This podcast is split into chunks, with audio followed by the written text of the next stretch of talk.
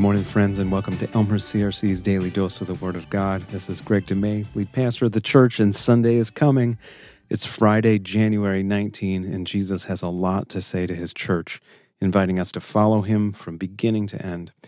In Revelation 2, verses 12 to 17, Jesus has a message for the church in Pergamum, the third of seven such messages to some of the first congregations of the AD era. And Jesus introduces himself to the church in Pergamum by saying, These are the words of him who has the sharp, double edged sword.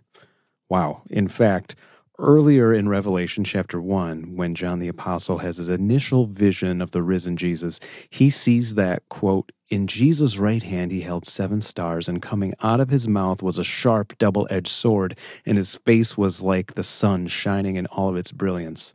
Revelation 1:16, by the way. Why does Jesus have a sword coming out of his mouth? It seems violent, seems un Jesus ish, doesn't it? Well, the sword represents the Word of God. That's why it's coming out of Jesus' mouth. And one of the things that the Word of God does is to divide truth from falsehood, grace from disgrace.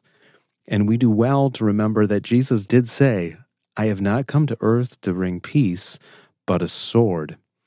Jesus didn't mean a violent revolution, he means to divide truth from error, grace from disgrace. And there was some error and disgrace in the early church of Pergamum. They were stepping over the line into some compromise, tempted to idolatry and tempted to sexual immorality. Now, that sounds really bad, but I'm pretty confident that every single human being, if you've survived into adulthood, has been tempted in some personal way by each one of these things idolatry in some way, sexual immorality in some way. Think back on your life.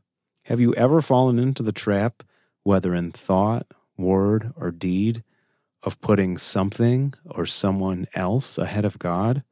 Perhaps being obsessed with money or an outcome that you thought you had to have, or perhaps you long for some personal success so deeply that you compromised values or convictions along the way.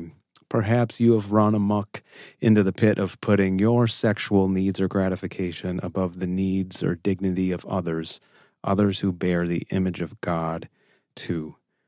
Please know, Jesus knows and Jesus understands. Our Savior understands all of our humanity. But when we as people step over the line into compromise, He will, out of love, discipline us back into the way of freedom, even if it takes a pointed word or truth to shock us back to reality. Let's pray. O merciful Jesus, who bears the Word of God, who is the Word of God, have mercy on me and remember that I was the cause of your journey. Amen.